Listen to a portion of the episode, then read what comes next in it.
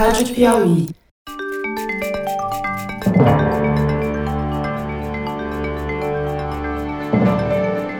Opa! Eu sou José Roberto de Toledo e este é o Luz no Fim da Quarentena, uma coprodução da revista Piauí com a Rádio Novelo. Infectamos o canal do Foro de Teresina para discutir pesquisas científicas que iluminam a saída, ou pelo menos a gente espera que ilumine, deste túnel em que a pandemia nos enfiou.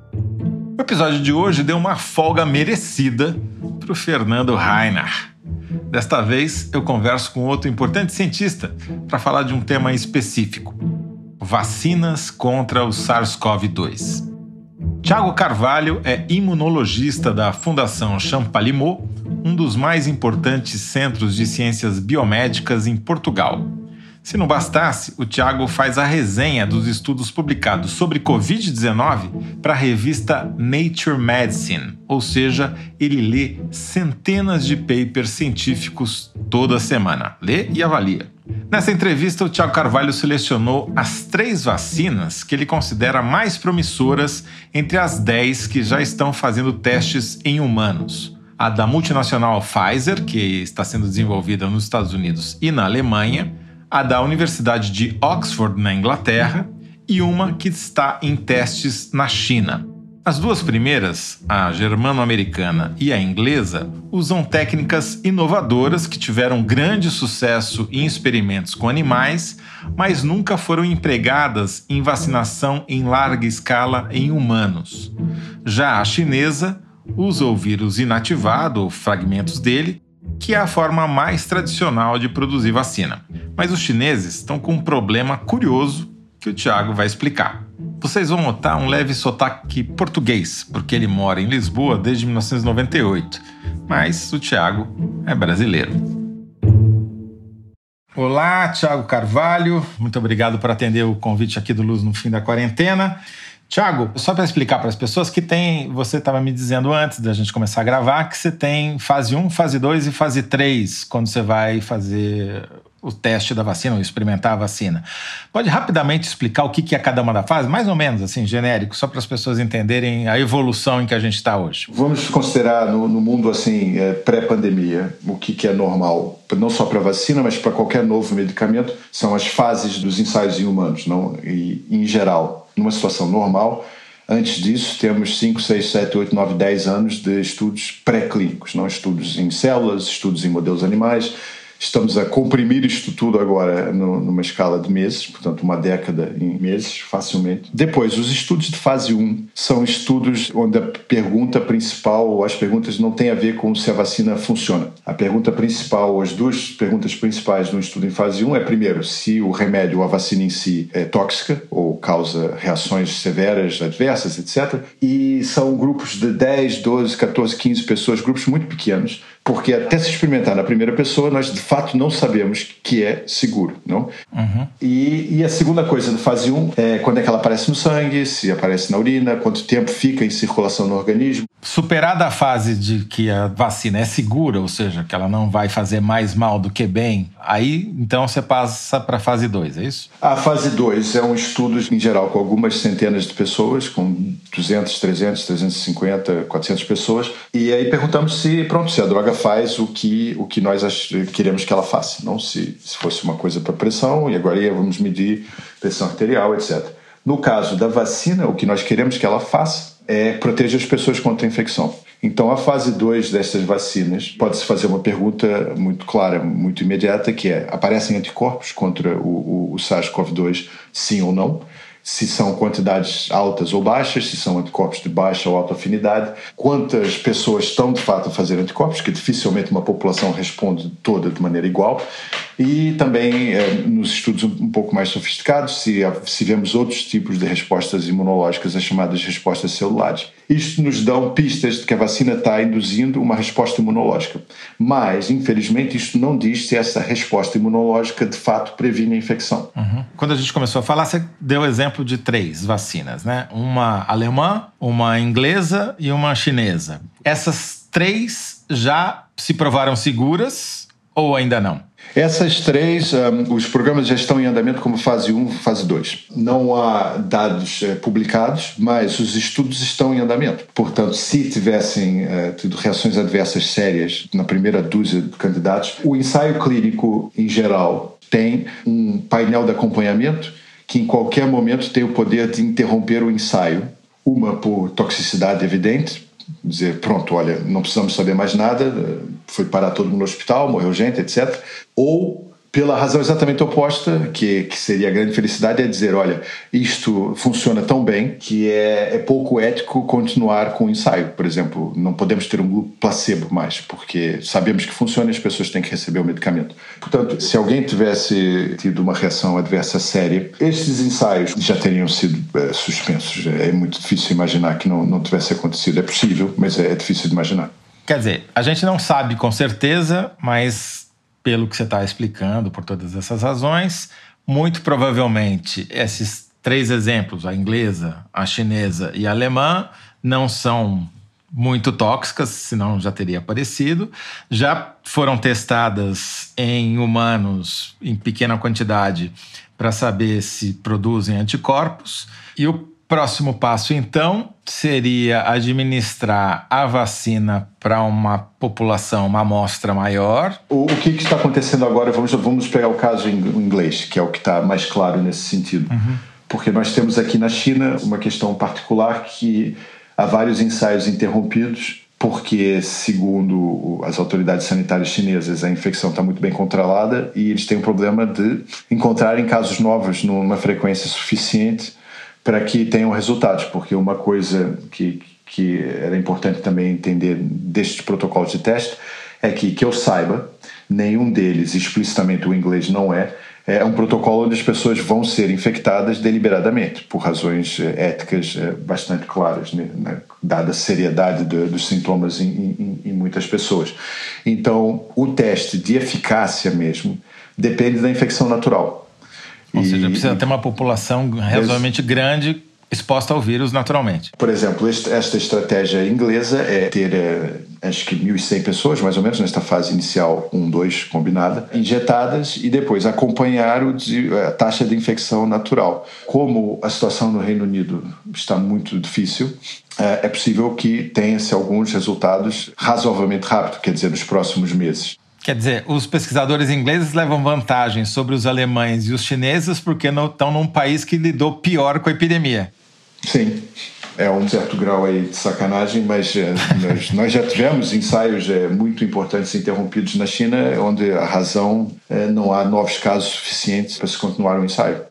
Agora, vamos ser otimistas assim, demais talvez até, e imaginar que os resultados sejam positivos, tanto no caso da alemã barra americana, quanto no caso da, da inglesa. O que, que é o sucesso? É uma vacina precisa prevenir quantos por cento das pessoas que tomaram a vacina de contrair a doença para ela ser considerada uma vacina viável e que justifique a vacinação em massa? Isso não tem um, um número certo, Toledo, que nós queremos, obviamente, que seja o mais próximo possível do 100%, mas é, nunca é. É por isso que as estratégias de vacinação é, são pensadas em, de maneira a proteger a, a população mais vulnerável, os recém-nascidos, os mais velhos, etc. Neste caso, uh, depende muito de, de, de, qual estágio um país está, mas o uh, que nós consideraríamos um grande sucesso. Pessoalmente, estava muito feliz com alguma coisa entre 50% e 70% de proteção, achava um resultado fantástico. Né? Uhum. E acho que, como nós dissemos antes, e como todo mundo sabe, esta doença não afeta igualmente eh, diferentes segmentos da população. E temos depois pessoas que nós precisamos proteger imediatamente, né? os paramédicos, os bombeiros, olha, o pessoal que faz a coleta do lixo no meio dessa bagunça toda, eh, quem está trabalhando no supermercado, é uma série de pessoas que estão em contato com o público. E os diferentes tipos de vacina vão ter também diferentes é, capacidades de produção em larga escala, não? Obviamente, como estávamos falando um pouco no começo, coisas que estão mais próximas das técnicas que se usam em grande vacinação vão ser mais familiares, não? E vão ser mais fáceis de fazer uma escala maior.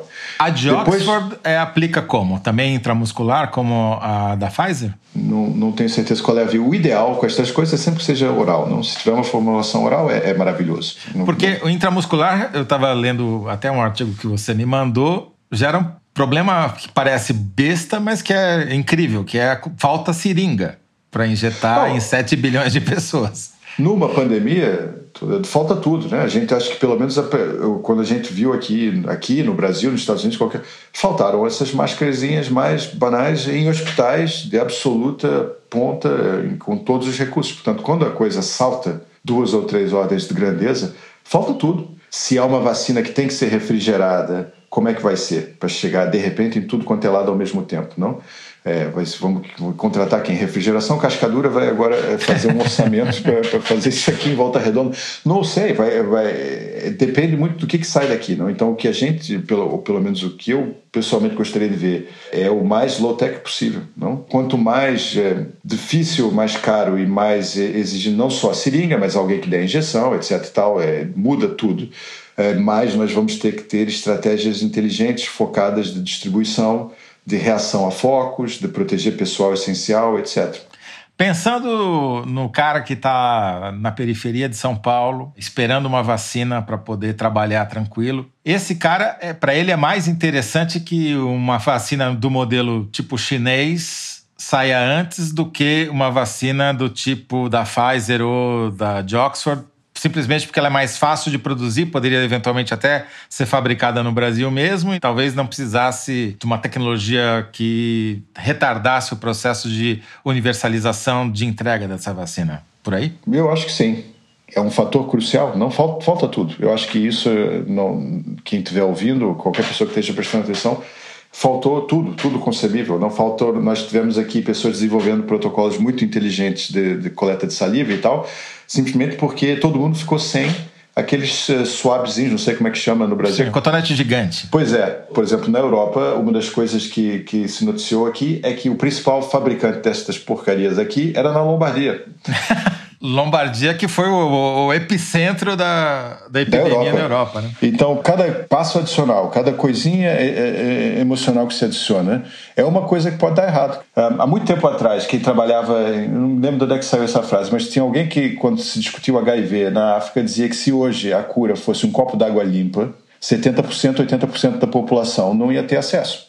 Portanto, a gente tem que pensar onde é que isto vai chegar. Tem protocolos aqui de vacinação e desenvolvimento absolutamente loucos, que são protocolos que foram desenvolvidos para o tratamento de câncer, onde o custo sai um milhão de dólares por paciente. Esse tipo de coisa não, não, não, é, não existe possibilidade de escalonar e que é completamente irreal. Tiago, eu vou ter que fazer a pergunta que você não gostaria que eu fizesse, porque é a pergunta que se eu não fizer, o meu ouvinte vai brigar comigo, que é a seguinte. Levando em conta tudo que você leu sobre todos os resultados que já saíram sobre essas vacinas que você acabou de descrever tão bem. Qual seria o prazo mínimo minimorum para, digamos, um médico de um hospital em Nova York, que imagino que venha a ser o primeiro a ser vacinado, ou na, em Oxford, na Inglaterra, ou na Alemanha, para ele ser vacinado para ser imunizado? Quanto tempo, no mínimo, assim, antes disso, você acha que é absolutamente inviável? Olha, eu acho que o, o mínimo realista é 18 meses, mais ou menos. 18 meses a partir de hoje ou de quando a pesquisa começou? 18 meses, é, tirando o pôr um, um mês, um mês e meio. Tá. Né? Uhum. Uh, mas isso já seria um, um milagre é, enorme. Não? Eu, eu acho que o papel aqui de quem tem um, uma formação científica é, está argumentando contra as coisas que eu espero que funcionem. Portanto, ninguém vai estar mais feliz do que eu se eu tiver errado, mas é, não é uma, não devíamos trabalhar com isso em mente. E só para deixar claro, 18 meses para essas populações que realmente precisam, que, que estão na linha de frente da, do contato com o vírus. Portanto, para chegar na população em geral, é uma coisa de dois, três é, anos. É, mas eu acho que uma maneira otimista, não irresponsável pensar nisso, é que daqui a 18 meses nós não vamos estar como estamos agora. Não? Só se todo mundo fizer merda ao mesmo tempo. Mas nós estamos é, já aqui em, Portugal, em outros lugares, estamos pensando já, não, por exemplo, como é que se fecha um país, estamos pensando já como é que se reagem aos focos, por exemplo. Uhum. É, nós estamos tendo melhores testes, testes mais rápidos. Isto foi um grande erro, por exemplo, no câncer. É, as pessoas não percebem o quanto a terapia do câncer progrediu. E eu sempre digo que a melhor maneira de perceber isso é falar com um oncologista, um hematologista que tratava criança nos anos 70, onde morria 95% das pessoas, das crianças com linfoma e leucemia, e hoje 95% sobrevive. Só que como as pessoas ficam à espera da cura do câncer, que não vem, e provavelmente não vem, não percebem que estamos melhorando em cada área, não? E essa doença, vocês já devem ter reparado também, que ela envolve uma, uma constelação de pequenas subdoenças, não? Porque a dos cardíacos, a dos diabéticos, a das pessoas com problema renal, e nós estamos melhorando cada uma dessas coisas. E, e acho que é importante não menosprezar isso. E, e, portanto, cada pequena melhora dessas, esses pequenos passos, vão melhorando as coisas também e, e, vão tendo um efeito cumulativo. Se eu entendi bem, então, a melhor vacina não é uma vacina só. São várias medidas profiláticas, medidas de saúde pública, medidas de tratamento que somadas vão dar um conjunto de, digamos assim, um exército melhor de recursos. A melhor vacina é não esperar pela melhor vacina. E, é, é, trabalhando com, com, com a realidade que nós temos, que é o que estamos tentando fazer, e a melhor vacina é certamente uma vacina que funcione como funcionou a da varíola ou como funciona a do sarampo, portanto que seja um sucesso deste tipo. Mas não é não é responsável é, é, nos comportarmos como se fosse isso ser o caso. Não tem bala de prata contra o SARS-CoV-2. Vão ter que ser uma, uma saraivada de tiros. Nós temos 40 é, anos de ciência de excepcional qualidade na, na imunologia da resposta ao HIV, por exemplo. E não uhum. temos uma vacina que funcione. Temos ótimos tratamentos mas ninguém conseguiu produzir uma vacina que funcione contra. Portanto, é, é, até se testar e até funcionar nós não sabemos, não? E como no caso, por exemplo, do HIV, eh, uhum. foram muitas estratégias de controle, vigilância sanitária, do sexo seguro, de muitas mudanças de comportamento e, e as coisas foram é, melhorando aos poucos, não? Tá certo. Tiago Carvalho, muito obrigado pelo seu tempo aí, que eu sei que é escasso, pela quantidade de artigos que você tem que ler, entre outras coisas que você faz. Uh, os nossos ouvintes agradecem em meu nome aqui, através de mim. Obrigado. Muito obrigado, muito obrigado pela oportunidade. Este foi Tiago Carvalho, imunologista da Fundação Champalimau de Portugal. No próximo episódio, o Fernando Reinhardt, cientista residente aqui do nosso podcast, estará de volta. O Luz no Fim da Quarentena é uma coprodução da revista Piauí com a Rádio Novelo. A coordenação e edição são da Paula Scarpim, da Evelyn Argenta e do Vitor Hugo Brandalize. A identidade sonora é da Mari Romano. Quem finaliza o programa é o João Jabassi. E a coordenação digital é da Kellen Moraes. Yasmin Santos e Emily Almeida fazem a distribuição nos tocadores e nas redes sociais. A identidade visual é da Paula Cardoso e o Motion Graphics é da Renata Buono. Eu sou José Roberto de Toledo. Até o próximo episódio. Tchau!